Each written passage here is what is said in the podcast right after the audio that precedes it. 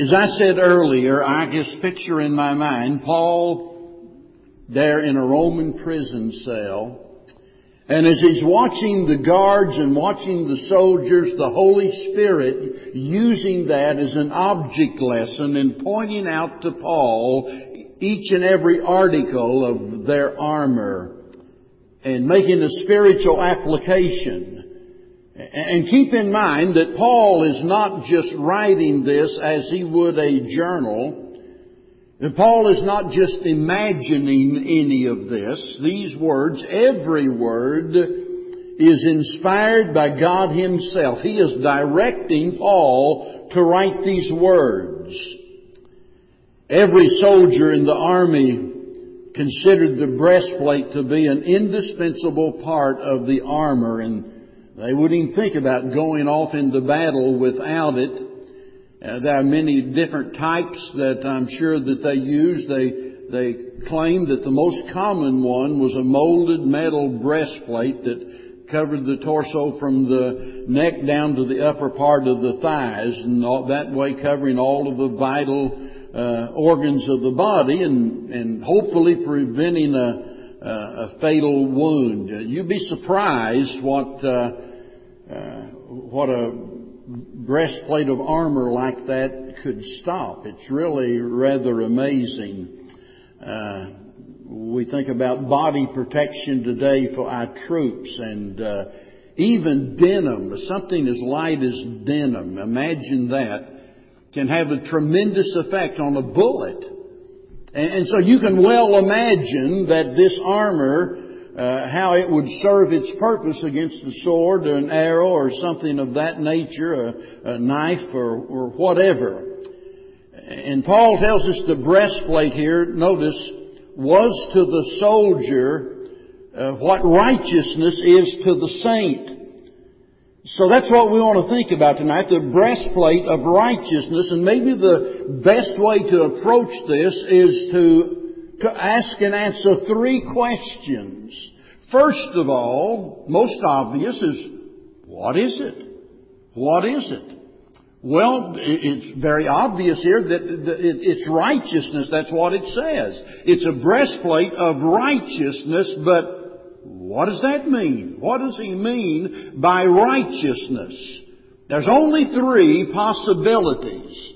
There are those who interpret this to mean integrity or self-righteousness, and they say that's, you know, we put that on our integrity on or our self-righteousness, but that's absolute foolishness because the Bible tells us that we have no righteousness of our own. Many different verses alluding to that. All of our righteousnesses, and that's in the plural, all of our righteousnesses are as filthy rags, the Bible says. So we can rule that out. It's not speaking about integrity. Others claim that it has to do with what is called imputed righteousness. Now, I want you to really listen carefully to the first, well, I hope you listen to all of it, but especially the first part of the message because we're going to talk about imputed righteousness and imparted righteousness and, and it's crucial that we understand the difference. And there are those that that say this refers to imputed righteousness. Now, the word imputed means to give to or to attribute or to, to place uh, to one's account. For example, if I deposited $1,000 in your account, uh, that money would become yours. You could use it as, as you choose. When we receive Jesus Christ as our Savior, He imputes His righteousness unto us. And that's very clear back in Romans chapter number four, for example, if you'd like to turn there. Notice in verse number three, it says, For what saith the scripture? I'm getting just a little echo, Crystal. Can you turn that down just maybe a little bit? Verse 3, Romans chapter 4. For what saith the scripture?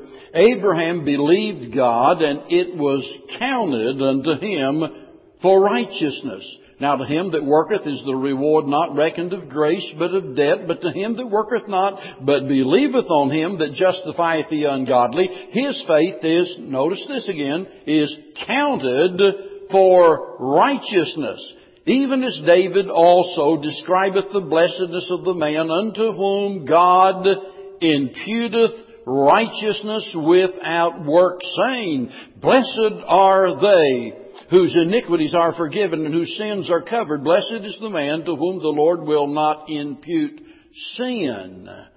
So when I receive Christ as my Savior, the righteousness of Jesus Christ is imputed to me. That is, it is put to my account. So, in that sense, in what the old timers called the judicial reckoning of God, in God's reckoning, I now am righteous in Christ. Uh, he looks at me as though he looks at his own dear son.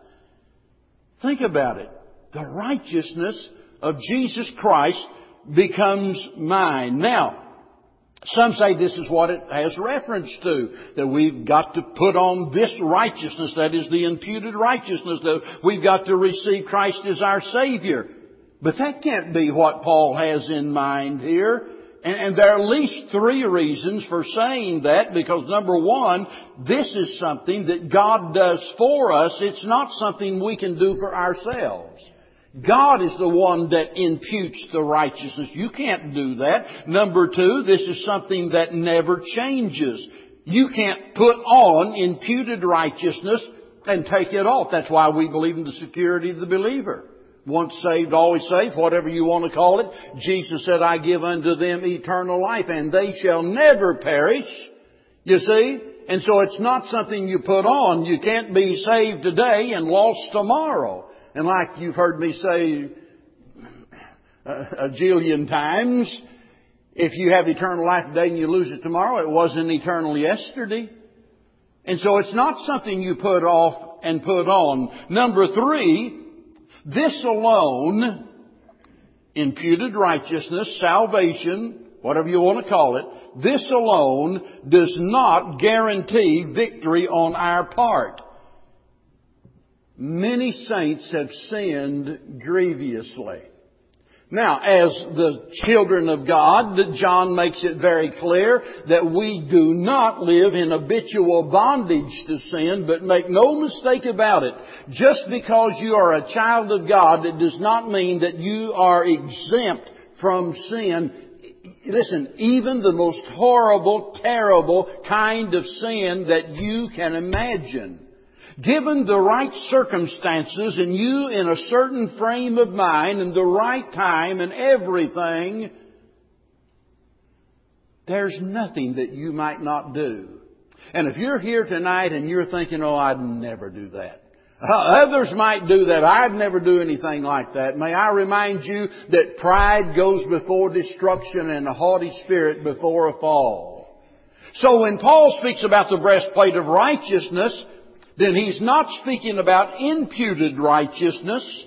What he's talking about is imparted righteousness. And, and, and, again, this is something we don't hear much about today, but many years ago, preachers oftentimes spoke about imparted righteousness. And what they meant by that was this. It is a quality of righteous living that comes from God working in our heart to do His will and His good pleasure.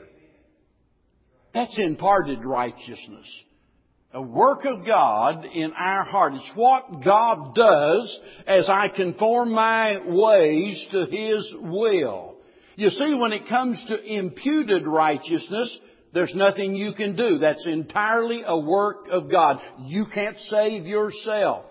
Now, when it comes to imparted righteousness, or if you want to call it practical righteousness, that's something that God is demanding from you.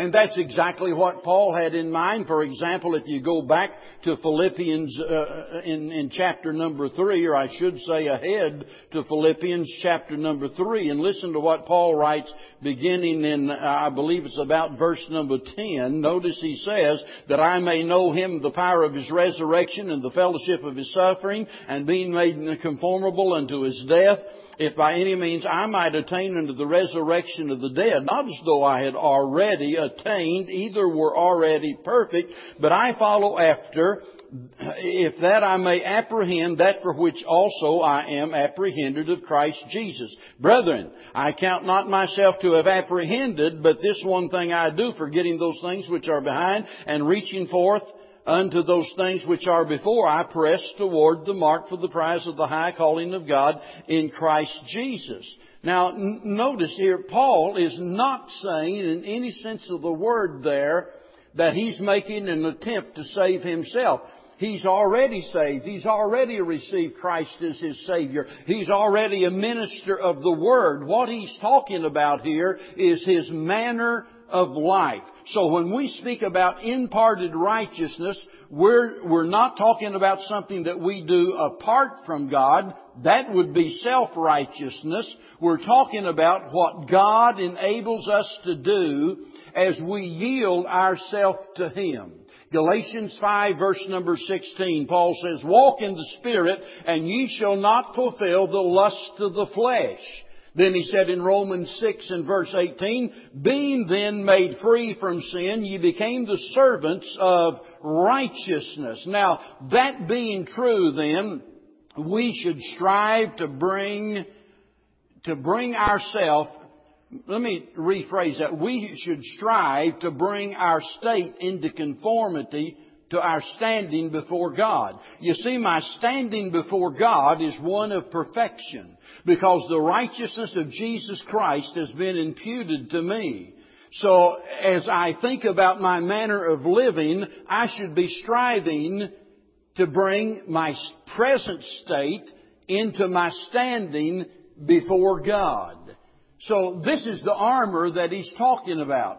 He's talking about, again I say, what God does in the life of a believer as he's working out his own good will as we yield ourselves to Him, God begins to bring this out. And notice, this is our responsibility to put this on. It's not something that God does regardless of what we do. It's something that we do. That brings us to the second question, not only what it is, We've, I think, established the fact that it has to do with imparted righteousness, but how do we put it on? being considered righteous in the sight of God is one thing, actually, and by the way, that's the main thing. But actually being righteous is another thing. Remember there in Romans chapter number four, when Paul was speaking about Abraham, he said, God counted it righteousness unto Abraham. In other words, God just considered it so. And that's why we use that phrase, judicial reckoning. God said, okay, I count you, consider you to be righteous. So that's the way that God looks at us. But Abraham was not perfectly righteous in any sense of the word by way of his practical everyday life. Wouldn't you agree with that? Because he made plenty of mistakes. He done some really dumb things, in fact. Are you with me? So, when we talk about this matter of imputed righteousness, that's what God does. But when we talk about the imparted righteousness, it has to do with what we do. The first has to do with our standing, the uh, other has to do with our state. The first never changes, the second does change because today I might be living righteously and tomorrow I might be doing otherwise. The first, the first, by the first, I am delivered from the penalty of sin. By the second, I'm delivered from the power of sin. Maybe I should say I'm being delivered from the power of sin.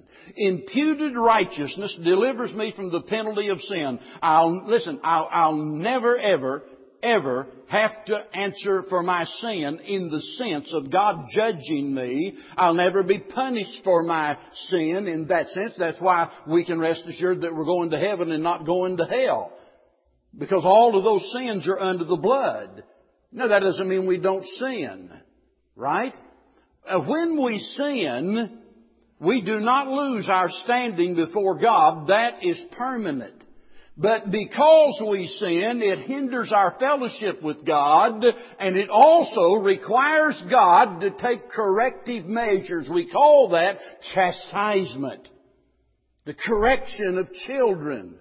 And that's precisely what God does. In fact, the Bible says that if we be without chastisement, and the Bible uses the word bastard, speaking about illegitimate, says that if we be without chastisement, we're bastards, we're not sons.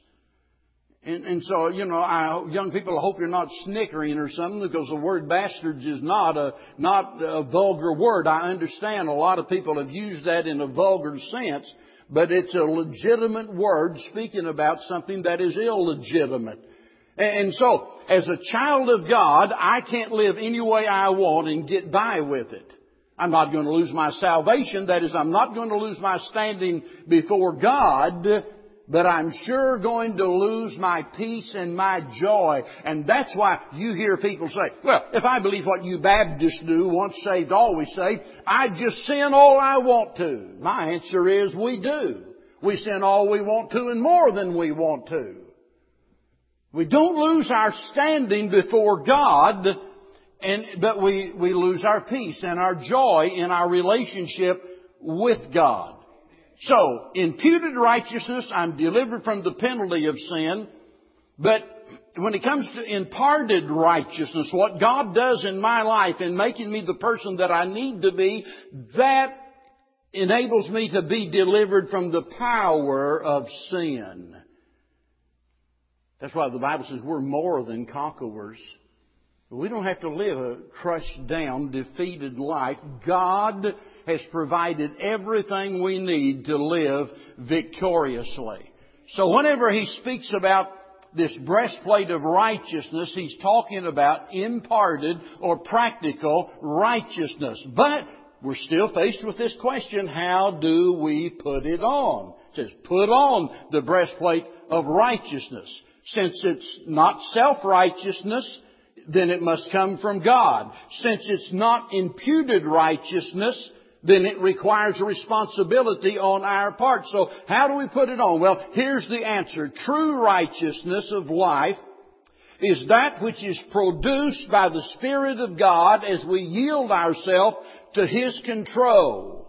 So if I'm going to put on the breastplate of righteousness that Paul is speaking about here, then I must surrender myself to God, yield myself to God. Precisely what Paul said in Romans chapter number 12. He said, I beseech you therefore, brethren, that ye present your bodies a living sacrifice, holy and acceptable unto God, which is your reasonable service. You see, that's exactly what he was talking about there. So, in, in doing that, as I yield myself to God, to His control, you might say we could use the, use the same analogy when it comes to the work of the Holy Spirit. As I am filled with the Holy Spirit, and let me remind you, that word fill there has to do with being controlled by. Be not drunk with wine, that is, don't be under the influence of wine wherein is excess, but be ye filled with the Holy Spirit.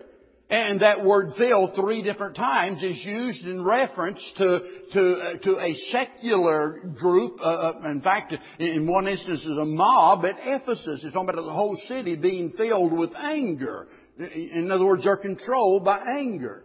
So when it comes to the filling of the Holy Spirit in my life, it simply means that, that I have yielded myself to His control. Turn over to Romans chapter number six. There's something so very important here, and I wish I had time to really go into more detail uh, concerning this matter, but, but I want you to notice because here is God's formula for victorious living. Notice in verse number six, and, I've circled certain words in red, and I'll mention those as I go through it. Verse six, knowing. I've circled that in red in my Bible. Knowing this, in other words, it's something that we've got to know if we're going to live victoriously. Knowing this, that our old man is crucified with him, that the body of sin might be destroyed, that henceforth we should not serve sin. Now look at verse number 11. And in verse 11 he says, Likewise reckon ye also yourselves to be dead indeed unto sin, but alive unto God through Jesus Christ our Lord. The first word is knowing. The second word is reckon. We reckon. We just consider it to be so, in other words. Now, notice the third word in verse number 13. Neither yield ye your members as instruments of unrighteousness unto sin. Here it is. But yield yourselves unto God. As those that are alive from the dead, and your members as instruments of righteousness unto God. So those three words, knowing, reckon, and yield, those three words describe for us how it is that we're able to live victoriously in a very, very, very corrupt and sinful world. But notice it ended up with that word yield, and that brings us right back to our thoughts here about how we put on the breastplate of righteousness the product of doing, of, of doing that, putting on the breastplate, the end result of the product of that is what? We are protected. Right? In other words, this isn't just a uniform that, that you put on that serves no purpose. And, you know, it's, it's, it's not just cloth.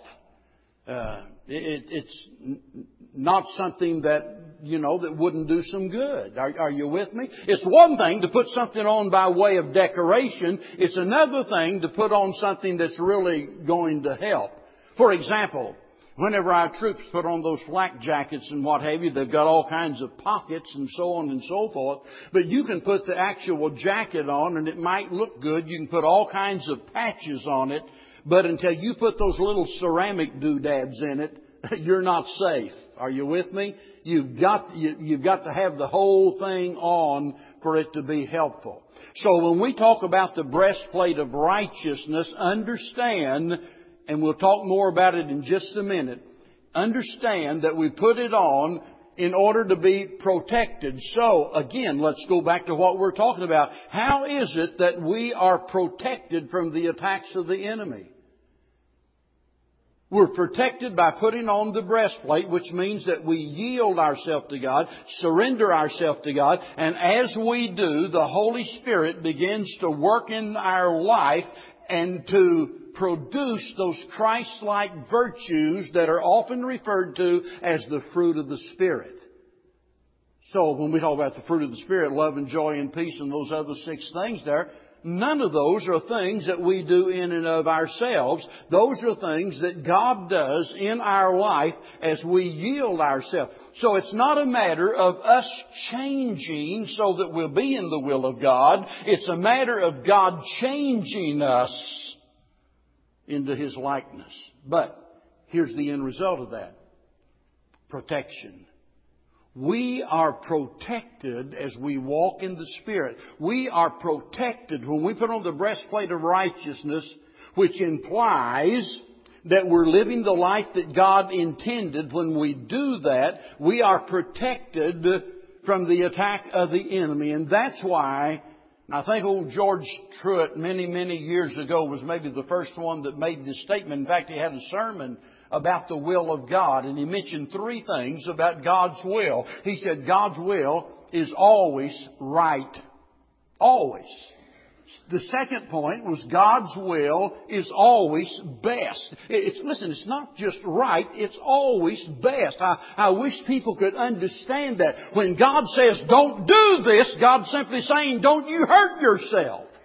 It's best for you. The third point was this. God's will is not only right, God's will is not only the best, God's will is safest. The safest place on this earth for you to be is right smack dab in the center of God's will. When we are there, believe me, absolutely nothing can happen to us that God does not allow in our life and use for His own good. Now we could talk about not just the protection of being in His will, we could talk about the provision of being in His will.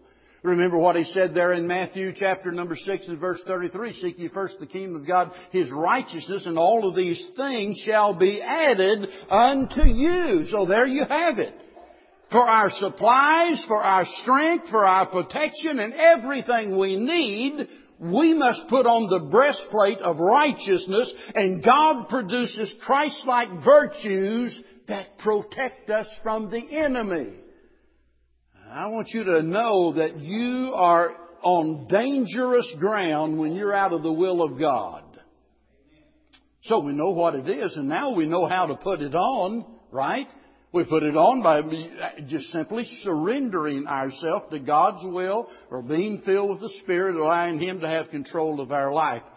Now, the third question is this, and we've already touched on it just a little bit, but we, I want to elaborate a bit more, and that is, what does it do? What does it do? Well, the soldier's breastplate protects him, as I said. That's exactly what righteousness does for the saint. You know, in the ancient world, uh, the people always associated uh, the various organs of the body with the innermost feelings and emotions, and that's why you, when you read in the Bible, you read about the heart or the bowels or the reins, which which are the kidneys, and you read about these inward organs of the body, and it's always associated with man's emotion, his affections, his desires, and his conscience. That's what it's talking about. Now think with me for just a little while. In putting on the breastplate of righteousness, we put it on in order to be protected and, and notice what is protected. Our emotions, our affections, our desires, our conscience. You see, Satan knows how we are affected in those areas and believe me, he brings, he brings all of his power into play against us in these areas to accomplish his evil purposes. And that's why we have to be protected from Satan's assaults against us and the only protection that's going to get the job done is the breastplate of righteousness. Righteousness protects us from being led astray by our feelings and desires. Feelings are normal, they are natural, and they are good. Feelings are a part of our Christian experience. Uh, back many years ago, and I made reference to earlier when I was talking about how we've been spoiled by all of the things we've got and so on and so forth. But uh, back many years ago, the preachers that we would call the old timers, uh, strangely enough, many of them were against any display of emotion. I think Baptists caught that disease, by the way. Because uh, it, it seems like most Baptists today are scared stiff you know, to say hallelujah or amen or glory to God or clap their hands or stomp their foot or do anything that's a display of emotion. And, and, I think that's horrible. It's terrible. I believe it was Whitefield that wrote the book, and I wish I uh, see. Uh, what is the book? Chris, help me out here. Affections, affections, uh, nat, no, godly affections. That whenever the listen back during the Great Awakening here in America, George Whitefield, God is using him mightily. And believe it or not, here in the middle of all of this, their most severe critics were religious people. Uh, people professing to be Christians.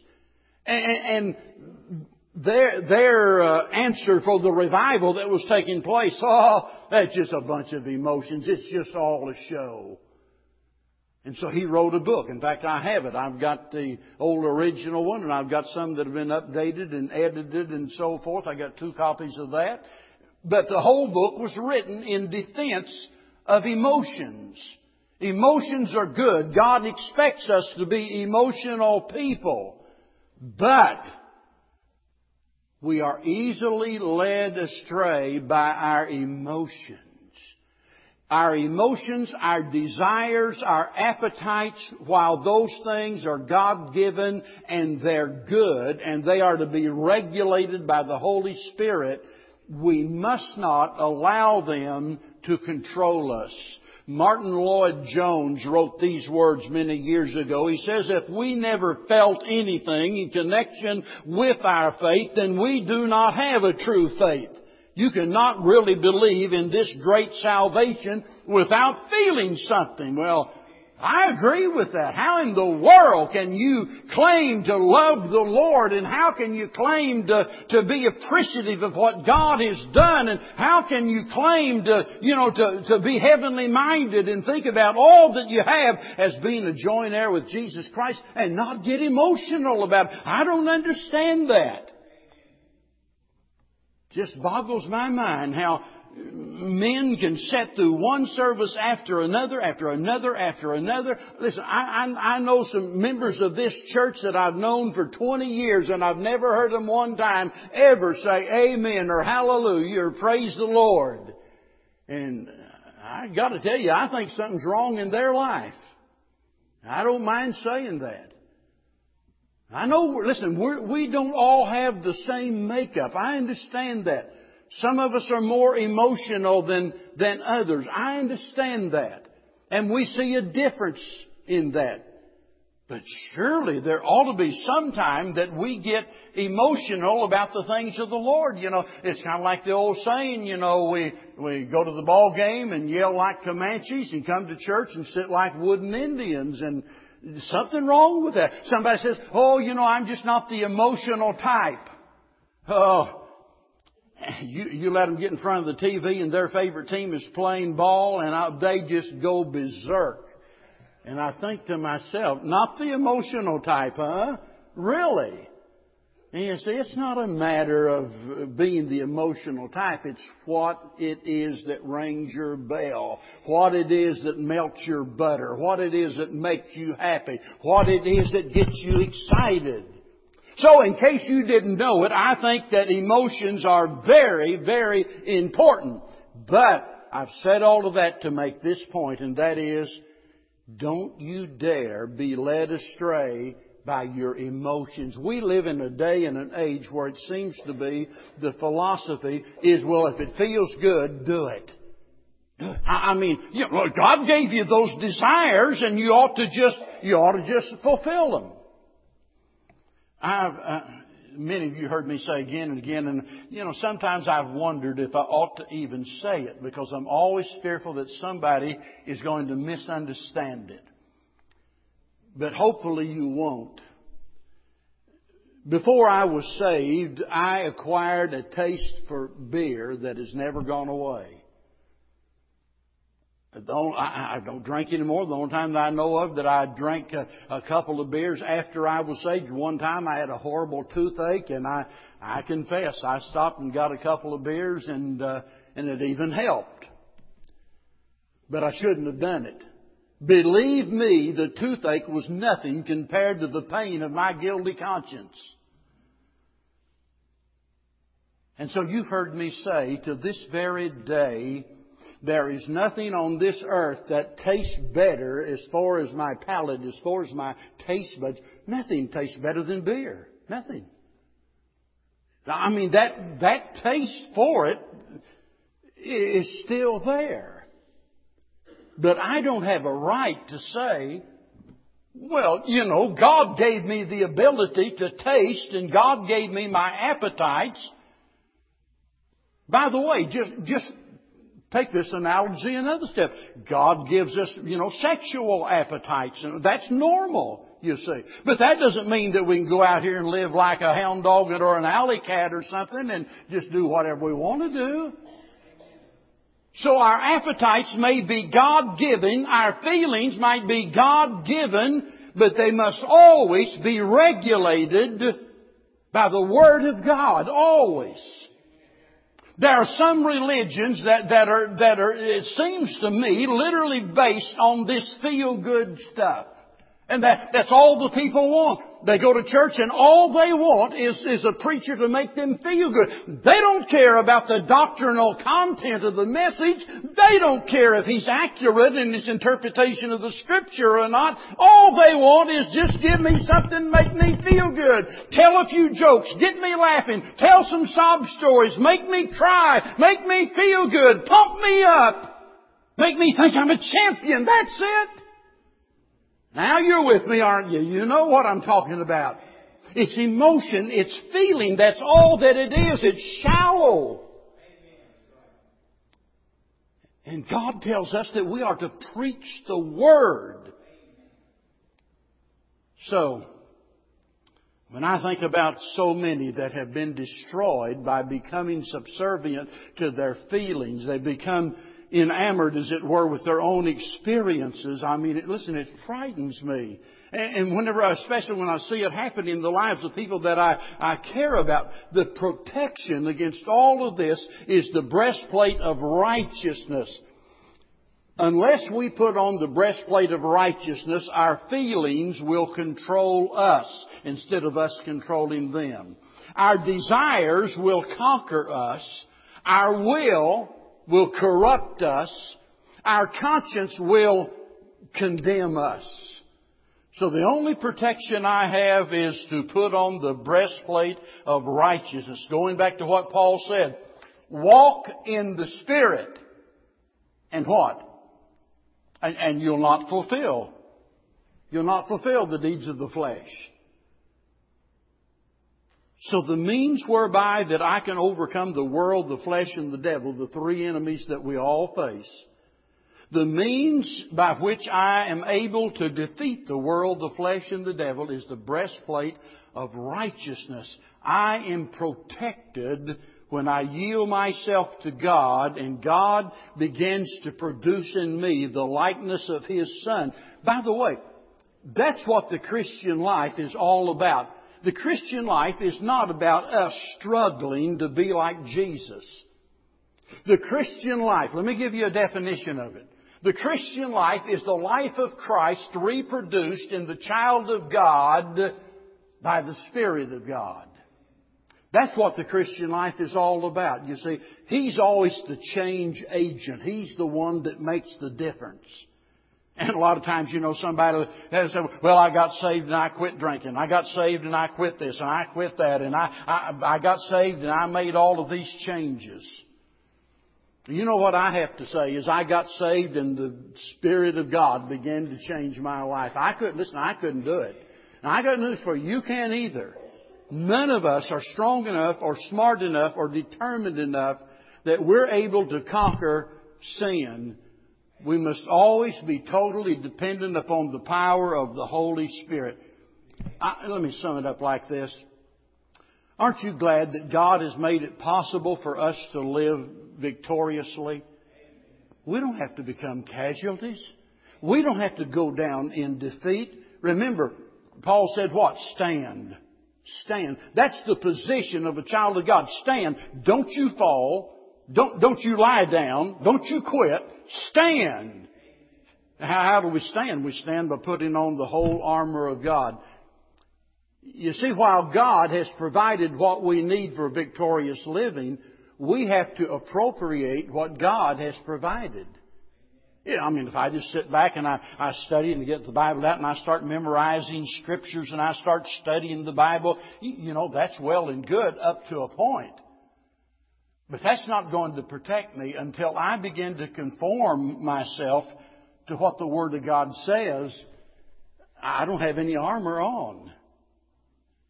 So it says, I yield myself to His control and He begins to produce these changes in my life. Then He enables me to stand up against my enemies and to live victoriously. That's true for every single child of God. We don't have any super saints. Never has been any super saints. We're all just sinners saved by grace. That's all we are. Absolutely nothing in us, nothing about us to merit salvation or the blessings of God. It's all because of Jesus. But when God tells us over and over again, I have provided this and I provided that. I provided the means that you can live victoriously. And would we not be fools to refuse to appropriate what God has provided, knowing, knowing that His will is right, His will is best, and His will is safest. So tonight, if you're here and you're not in the center of God's will, let me encourage you, beg you, beseech you, whatever I've got to do to whatever you do, just yield yourself to His control. Forget about what you want. Forget about what you think you need. Forget about what you think you want to do. And just discover the will of God and do it. I know where God wants me to be and by His help, through His grace, I'm going to just yield myself totally to Him. Put my life in His hands. Think about your life being like a blank piece of paper and He's the great composer. And you give Him the blank sheet of your life. And, and you just let Him write on there whatever He wants. Believe me, it'll be a whole lot better than anything you could ever put, put down. Because He knows what He's doing. It goes back to that old saying that if we were as smart as God, we would want for ourselves exactly what God wants for us.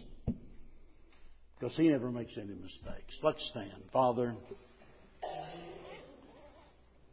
We've been reminded tonight of how weak and how helpless and hopeless we are without you. And how thankful we are tonight that you have made available exactly what we need. We live in a rough and tumble world. There's sin all around us and enemies, even that we can't see, powerful enemies that we could never defeat. And yet we know that because of you that we are enabled to live victoriously. And so tonight, help each one of your children here this evening put on the breastplate of righteousness by yielding themselves to your control. Work in our lives in such a way that others will see Jesus in us, for we ask it in His name. And now as we lift our voice in song, it might be that God's speaking to your heart about some part of your life tonight, or it might be maybe you just want to come and pray. I don't know. You don't have to say a word to me, but let God have His way while we sing. 342.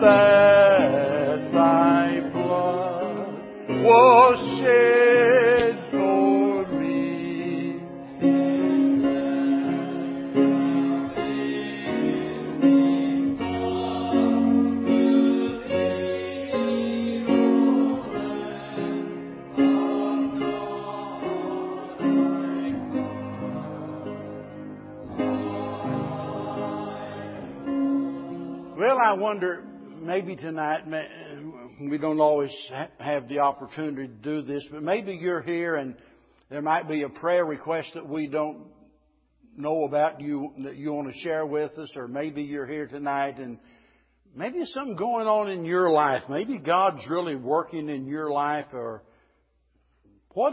What is God doing in your life? What what if your next door neighbor asked you that question? They just come up and said, Aren't you a Christian? You said, Oh, yeah, I, I've been a Christian for years. And what if they said, What's God doing in your life? Uh, wonder what you'd say. What would it be? Oh, Mary, I'm sorry.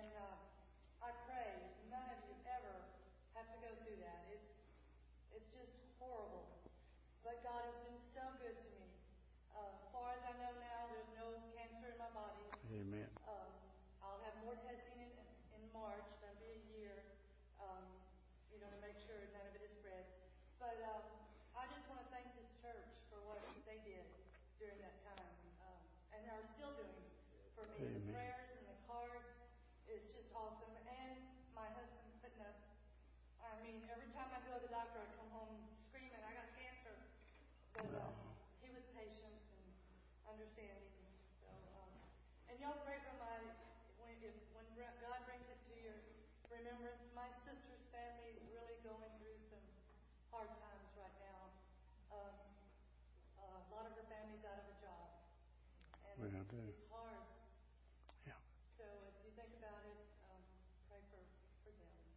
Will do. Will do. All right. Anybody else? Yeah, I'd like to say a few words. I I laughed that word, but I understand that I did, I said a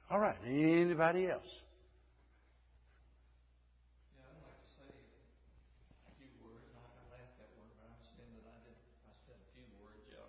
Uh, The old gal sitting back there has had a lot of problems over the past few months, and it's been first one thing and then another.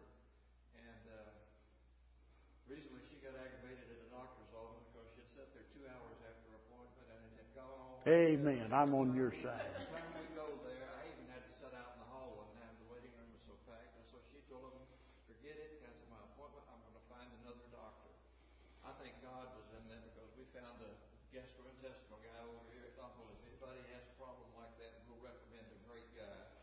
He got right to the root of her problem. I think she can go up the stairs now without stopping in the study and resting for a while before she goes into her bedroom. It's just it's been wonderful the difference that she's seen. We think God was involved in that. Otherwise, we'd still be struggling.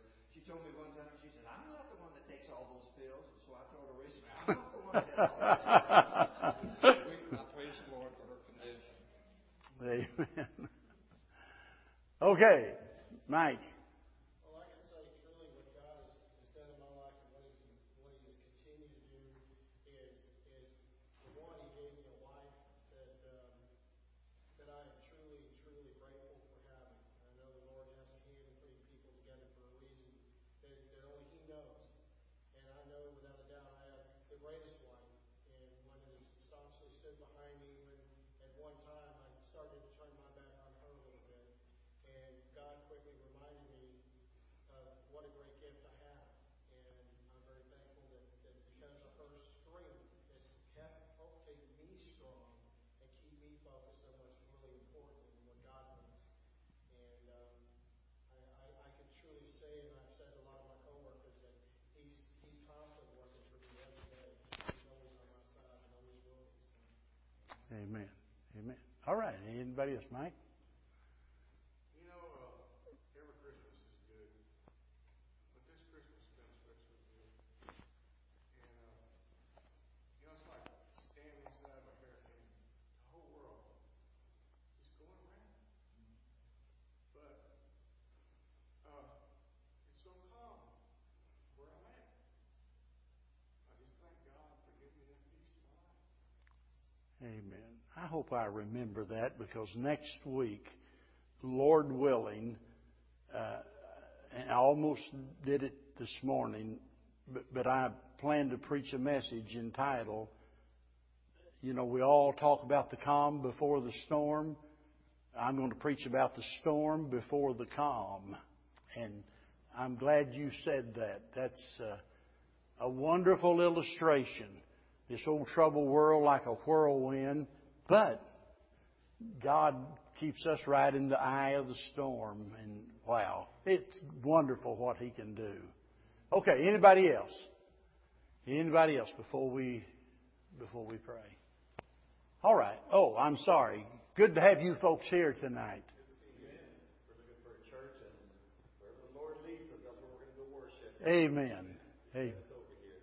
Awesome. About five years ago, uh, I let sin creep into my life, and it destroyed uh, my marriage with my wife April, and our family was separated. But uh, here, uh, the Lord came back into our lives, and uh, He put us back together. Last year, we got remarried, Amen. and on the 31st, we're going to be celebrating our uh, first year anniversary back Awesome. together. So the Lord is uh, is good and gracious, and we do fall into sin, but uh, as long as we uh, you know we have to get up and just wipe Yep. ourselves off Amen. and uh, continue on with the walk.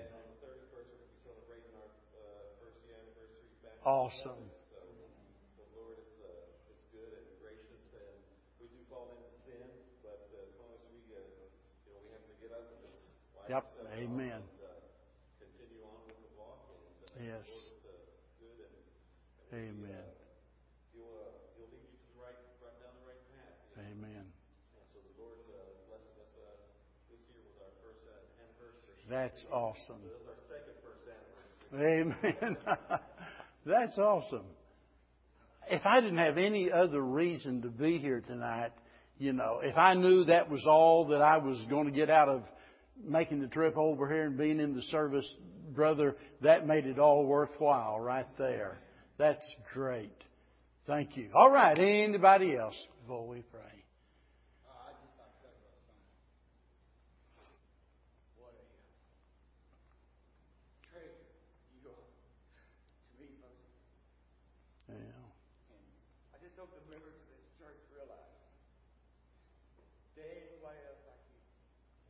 That message Yeah. you preach tonight. I don't know where you can go to hear that. I've been in church my whole life. I never heard it preached that well. Yeah. And that's the seed. And that effective. And that it can be applied with such ease based on how you preached it. You are Yeah. a genuine drinker. I think I just I just got a good book and good people praying for me, and you folks are the ones that make the difference. And that lady over there, you all are the ones that. Thank you for your kindness. All right, we're glad to have Brother Chris here and Leora.